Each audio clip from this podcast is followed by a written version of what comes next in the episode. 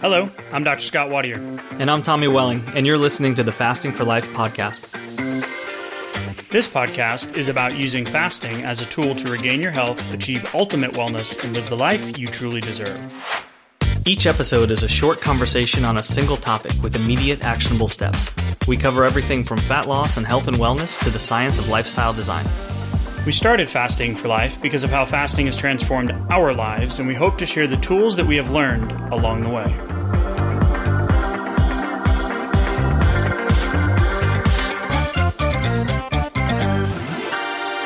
Hey everyone, welcome to the Fasting for Life podcast. My name is Dr. Scott Watier, and I'm here as always with my good friend and colleague Tommy Welling. Good afternoon to you, sir. Hey Scott, how are you? Doing great, my friend. Love today's episode because it is one that is going to be jam packed, filled with questions from you guys, the loyal listener. So we like to do these Q and A's uh, periodically as the questions come in, and we have a tremendous amount of questions. So there's going to be a few Q and A sessions coming out in the near future, and we're going to start today uh, with some of y'all's questions. And it's going to lead to some good conversations and hopefully some actionable things. And probably feedback we get is typically, hey, I had that question too.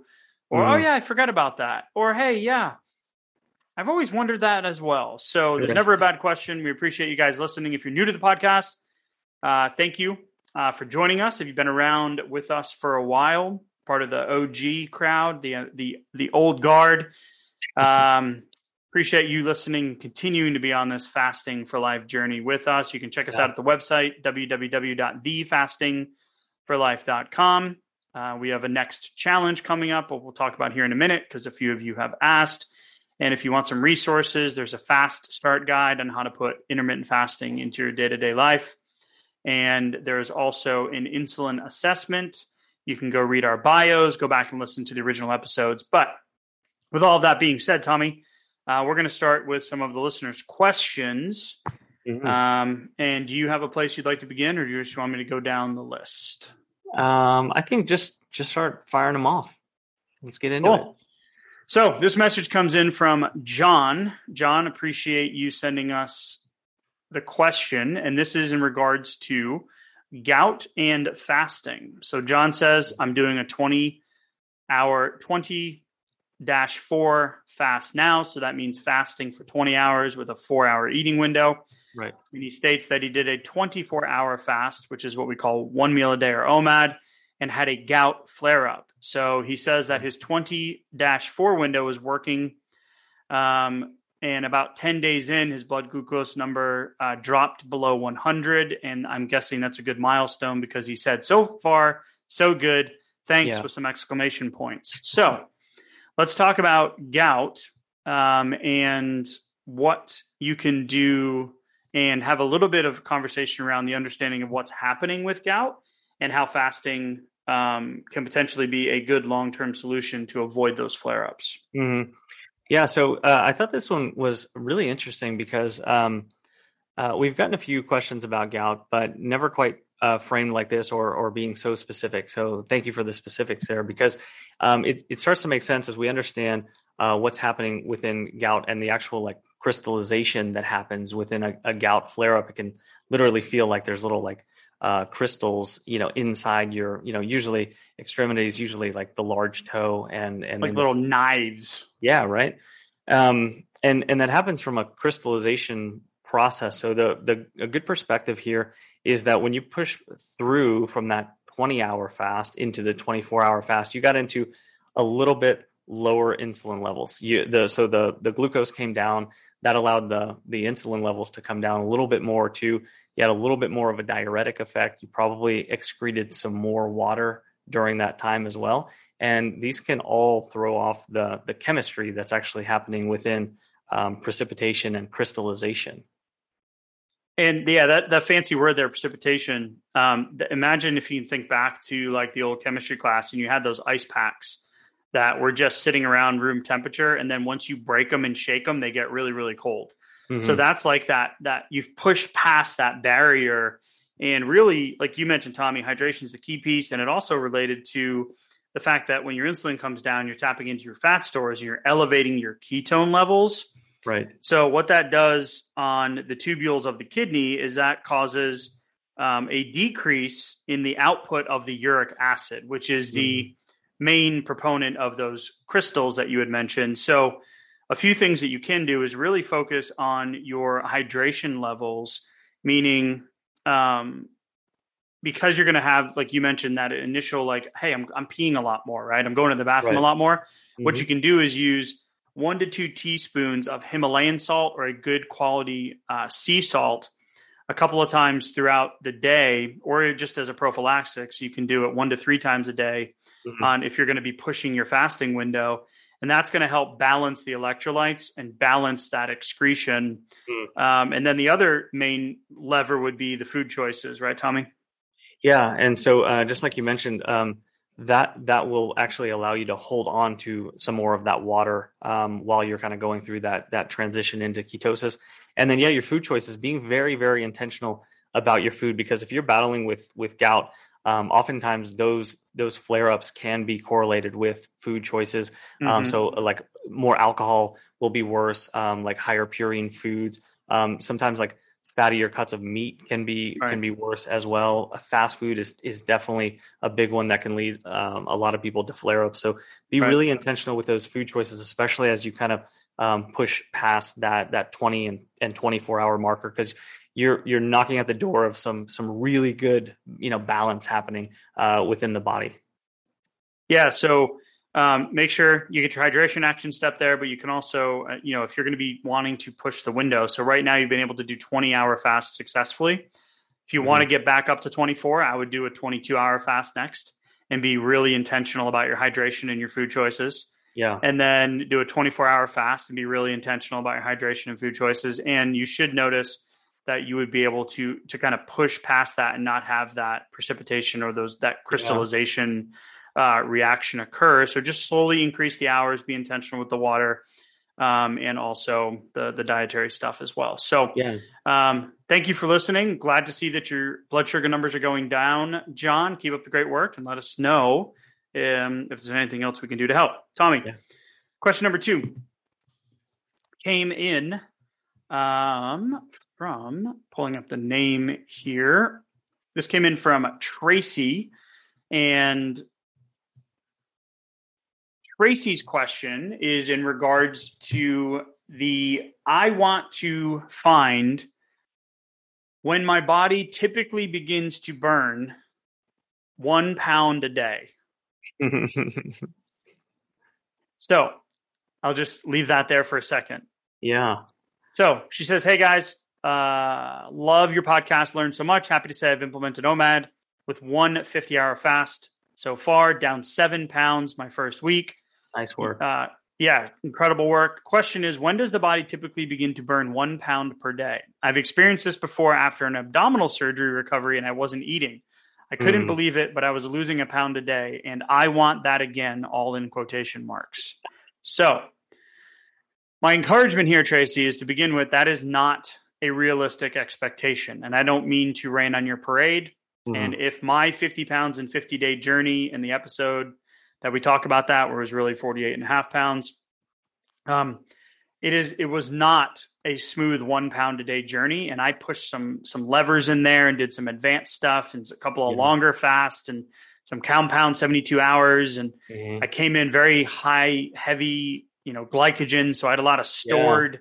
six to eight maybe nine pounds there yeah um, that was just ready to be flushed out in the first couple of days that aka water weight Right. Um, so the only time we would see something like that is really what you described would be, you know, post an abdominal surgery, or maybe you're fighting an illness where you just don't mm-hmm. eat and you lose five to seven pounds, right? right. So, um, Tommy, I think you had some good things here in, in really setting the stage on what you can expect and what we can do consistently to see, you know, that drop over the days to weeks to months. Yeah, it's it's it's really good, and I'm I'm, I'm glad you're thinking along these ways. But we definitely want to set the right expectation for you as well. Um, so if if most people, if, if just on average, we say we we burn around, let's say, 2,000 calories per day, um, it would take 3,500 calories to burn through a pound of long term fat store.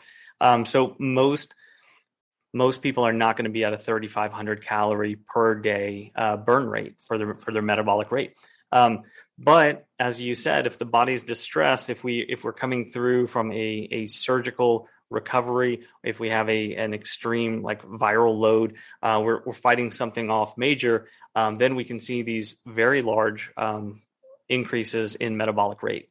The, the body's having to do extraordinary things to fight things off or to recover just to make sure that it's it's functioning properly. And so if that's being the case especially if you don't have an appetite or you're physically not able to eat for for a certain amount of time then you are quickly burning through some long-term fat stores and that can that can uh, come out on the scale like you know a, a pound uh, per day but that is an extremely abnormal um, metabolic rate yeah, even with my 48 and a half pounds in 50 days, it just sounds better 50 pounds in 50 days. But right. if you guys have been listening to us, you know transparently. I'm coming off of that last five days. I actually had, um, you know, I, I went all the way down to my lowest, uh, which was at 197.5 at that point. You know, this was two years ago. And then I had a re a regain off coming off of that really aggressive 50 days where, mm-hmm. you know, I went back up to about the you know 205 to to 207 range, so about a 10 right. pound regain.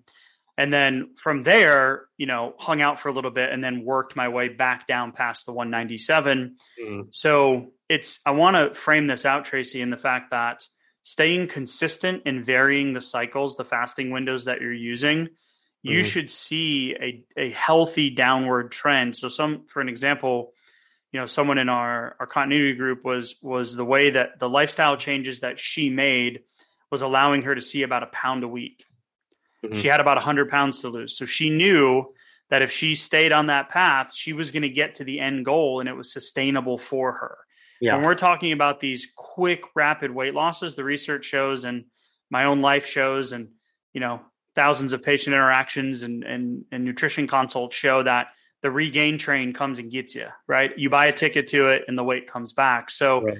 um, there are people that want to lose the weight faster and get it off faster and keep it off faster. So you're probably going to fall somewhere in between.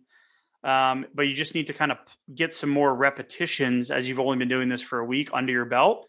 Mm. Um, but you should see that downward trend continue, um, you know, over the course of, you know, weeks to months. Hey, y'all, wanted to take a second and tell you just an incredible story about an amazing company that we've come across recently. Um, and now they are a sponsor of our show. It's airdoctorpro.com. You can head to the website, use a promo code uh, fasting for life to receive up to $300 off. But most importantly, uh, my little guy, my two year old, has not slept consistently through the night uh, since he was born. We have tried everything you can imagine. He is our third child and we're just like, what is happening? So we have gone to great lengths, time, money, and effort to figure out um, how we can help him sleep. And uh, the reality is, uh, we are pretty much just resigned to the fact that this is how it's going to be until we put the Air Doctor Pro in his room. And I am not joking when I tell you the first night that we put in his room, he slept through the night. The second night, slept through the night. Now we're up to 35 plus days that he has slept through the night. He has only woken up two times rather than two, three times a night, two times in the last 35 days and counting. And we are just so incredibly grateful. The reality is, uh, we had a feeling that it was something that we were missing. And the indoor air, air, that we breathe is two to five times more polluted than outdoor air these days. In some cases, up to 100 times more. We spend 90% of our time indoors and we take 20,000 breaths a day. So, what's the solution? an air purifier a cut above the rest. I'm not going to lie, we have tried others. We've tried other HEPA filters. We've tried other air filters. We have spent the money and they have not done the results that Air Doctor did in literally the first day that we put it in his room. They filter out 99.99% of dangerous contaminants. That includes pollutants such as allergens, pollen, pet dander, dust mite, mold spores, and even bacteria and viruses. So I don't know what it was that was keeping them up, but it is now gone. So Air Doctor comes with a 30 day breathe easy money back guarantee. So if you don't love it, send it back for a refund minus shipping. Head to airdoctorpro.com, use promo code fasting for life to receive up to $300 off air purifiers. An exclusive listener um, offer for you as well. You'll receive a free three year warranty on any unit, which is an additional $84 value. That's exclusive to you, the podcast listener, now hearing this in real time. Lock this special offer by going to airdoctorpro.com and use promo code fasting for life. You guys know that we are very particular with who we partner with. And if it wasn't for this incredible company and this, the incredible results that we've seen, I would not be encouraging you to head to the website and take advantage of the Fasting for Life promo code. So, if you support our sponsors, you are ultimately supporting us. We are grateful for you listening in. And now back to today's episode.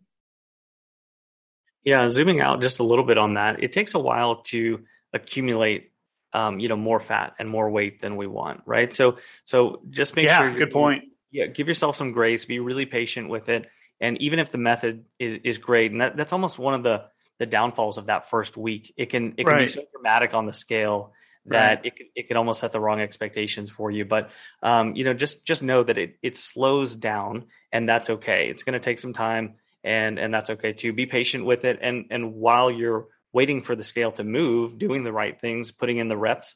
Um, you know, focus on on having a good relationship with the food, being very intentional with your food choices, and and and kind of um, optimizing those things while the scale uh, kind of catches up with your your efforts. Yep, yep, I love it. Good stuff. Keep up the great work, Tracy. Thank you for the question. Uh, yeah. Let us know if there's anything else we can do to help. And we're going to move on to Dan. We got back to back Dan's here. Um, one is a shout out and one is a question. So Dan asks, "Hey guys, I really enjoy your podcast. Thank you, sir. Uh, question: I suffer from Raynaud's disease in the colder months, living in northern Michigan. Mm-hmm. I lived in New England, where we got hundreds of inches of snow every year. Um, so I feel you on that, my friend. Yeah. But now I live in hot, humid Texas, so um, I can understand that those cold months could could could cause this to flare. Fasting does not seem to help the scenario. The only relief I found is is with a calcium blocker taking during the colder months. I don't have any issues with blood pressure. Any suggestions? Would love to not have to take the medication during the winter months. Any fasting protocol that you could recommend to help this would be greatly appreciated. So, Tommy, with this one, there is a multiple layers here, and we want to make sure that we give you some things that you can try. Um, and there's some also layers in in regards to the research that we've seen, and really you know the underlying cause of Raynaud's and how it can potentially fit into certain um, categories of autoimmune issues, which fasting has shown to have benefit. So there's mm. not one distinct thing. It's like, hey, if you go do this, you can experience this improvement. But Tommy, you have a personal journey with this as well, where we are encouraged to say that if you do a few of these things, we're going to recommend for you, um, yeah. that you can potentially see some improvement here. Yeah, um, I have my own uh, personal experience uh, growing up. Uh, Raynaud seems to to be uh, something that's in my family. I had never heard that that term kind of growing up, but learning more about it um, as I got older seems to be part of my my family history as well. So, um, you know, uh, as as the weight came off and as my body um, was able to kind of find better balance points, um, I I found that uh, those flare ups got less and less and and just kind of having to, to battle with it less even during the cold months. But um, as far as like actionable things that you can actually uh, do for it there's some nutritional guidelines um, starting with the temperature of the body thermic effect of food. Um, we know that's going to be higher with a high protein diet right? And we if yeah if, if you've ever gone to a brazilian steakhouse and then try to go to bed that night oh right yeah you're on like 10 you degrees the meat hotter. sweats yeah yeah yeah. So there's there's some real life anecdote there. Yeah. Yeah, so you can take advantage of that and and actually plan for it. So higher fat, I mean, excuse me, so higher protein versus higher carbohydrate is going to tend to to give you a, a higher running temperature, and um, at, at, the same time focusing on some raw foods. Raw foods um, feel colder, but they force the body's machinery to work harder and faster and to actually raise the temperature. Uh, so those are those are good things with the flare ups as well A couple things from a so one of the mechanisms is it is a constriction right of the micro blood vessels in the hands uh, right. that typically is where we're getting that discomfort from the discoloration the cold feeling and then the pain associated with it as well so mm-hmm. we want to do things that are um, uh, dilating in nature so that you have vasoconstriction and vasodilation, right? Mm-hmm. So vasoconstriction is where your things are going to close down and things that can potentially help prevent that are going to be things like supplements like fish oil, so high dose omega 3s. Mm-hmm. Um, there's a great brand, Ortho, Orthomolecular, out there um, that we use personally in this house. Uh, the vitamin B complex, um, and then we'll talk about a couple things to avoid here as well. But vitamin B complex can also help. Staying hydrated, making sure you're hydrated to increase the blood volume. Mm. And one of the things that we mentioned, and we've already mentioned about the gout situation, would be using the Himalayan salt or sea salt, you know, one to two times a day, using a teaspoon in water as a prophylaxis might prophylaxis might help. Mm-hmm. Um, and then you mentioned the only thing that helps you is a calcium channel blocker. And one of the things that we want to recommend is uh, magnesium, which it's typically a calcium magnesium imbalance potentially. So this is something you might want to have a conversation or have a test or two run with your your your your primary care, right. um, and see if there is a magnesium deficiency because magnesium directly helps stopping the constriction of those uh, blood vessels. So mm. I think there might be some potential there for for some help. And then there's a few things we want to avoid, Tommy. Yeah, um, things to avoid are, are, are things like uh, caffeine. Caffeine can mess with our our, our, our vasoconstriction, our vasodilation. Um, alcohol can do the same thing. Um, you know, it just anything that if if you're not feeling great or if it makes you feel kind of different after you you eat it, or it seems to be more like pro-inflammatory, um, then then you probably want to to avoid those things because um, if it's making you feel a little off in one area, it's probably not helping uh, the balance that right. you're looking for with those flare ups as well. And and I also want to encourage you think about your fasting intervals too, because we know that autophagy starts to kick up as we get into some of the longer fasting uh, intervals, the 48, the 72 hours. Um, there's some really good research out there on autoimmune, on the Hashimoto's, on on things that that have a, a, a good benefit from some of those longer fasting intervals. So if you're not using any of those, uh, you might want to um, you know start rotating some of those in as well. Yeah, specifically to your question about the fasting protocols, um, there is specific research out there that you just mentioned, Tommy, for autoimmune in terms of Hashimoto's and RA, so rheumatoid mm-hmm. arthritis. Yeah, um, and that's why I mentioned the mechanism of Raynaud's and and how it's can be disputed and, and where it's really coming from. Obviously, we know it's a vasoconstriction issue, but um, there is a potential tie to that autoimmune. So right. the 48 hour fasting window is really powerful. The one thing with the 48 hour fasting window, and women typically would would uh, be more um, susceptible to this, would be especially in the Hashimoto's category because it is uh, low, the autoimmune version of low thyroid or hypothyroidism, mm-hmm. um, is that you will get colder. So um, you're going to have to play with these fasting windows. 48 hours is a powerful fasting window once a week for rheumatoid arthritis, but you're going to see have to see how your body responds. So I would start playing with some of the fasting windows, like Tommy mentioned, um, and then also maybe trying some of the supplements and some of the food um, distinctions as well. So there's not one hey cut and dry. This is this points to this in terms of this answer. Uh, but Tommy, I know you've had uh, positive impacts. I know we've had other people mention it. So mm-hmm. uh, hopefully that gives you some direction. Um, as we wrap up today's episode, a couple more quick things here. We've had a few people reach out about the next challenge because they've missed the previous challenge, which we just right. came out of here in September. Mm-hmm. So the next challenge is actually going to be on November 17th. So a couple weeks ahead of time.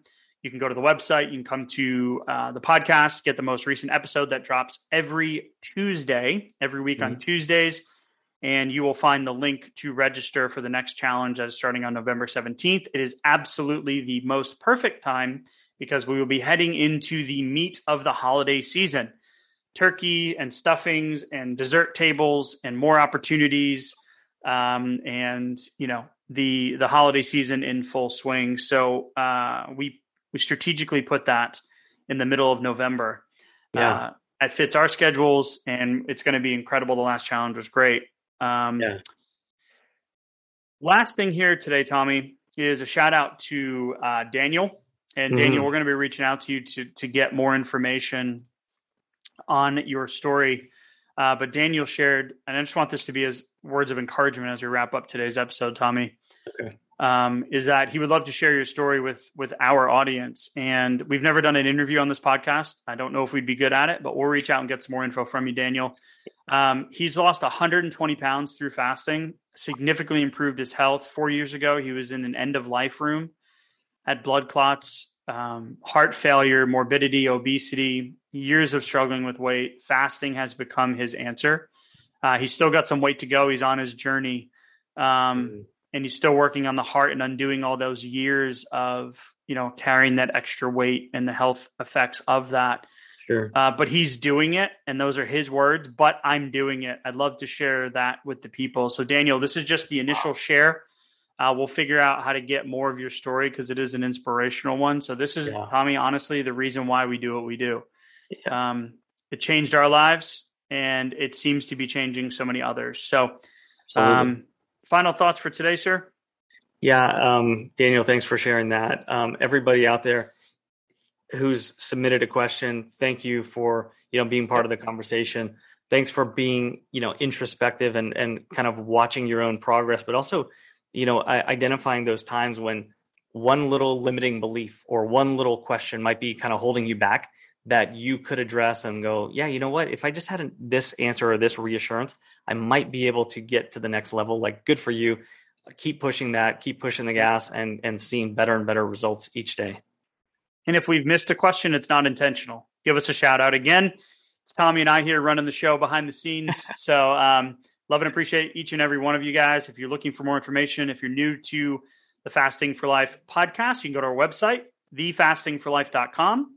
Um, you, we have our fast start guide. We have our insulin assessment. You can click around the website, learn a little bit more about who we are. Feel free to reach out. Tommy, as always, thank you, sir. And we'll talk soon. Thank you. Bye. So, you've heard today's episode, and you may be wondering, where do I start? Head on over to thefastingforlife.com and sign up for our newsletter, where you'll receive fasting tips and strategies to maximize results and fit fasting into your day to day life. While you're there, download your free Fast Start guide to get started today. Don't forget to subscribe on iTunes, Spotify, or wherever you get your podcasts. Make sure to leave us a five star review, and we'll be back next week with another episode of Fasting for Life.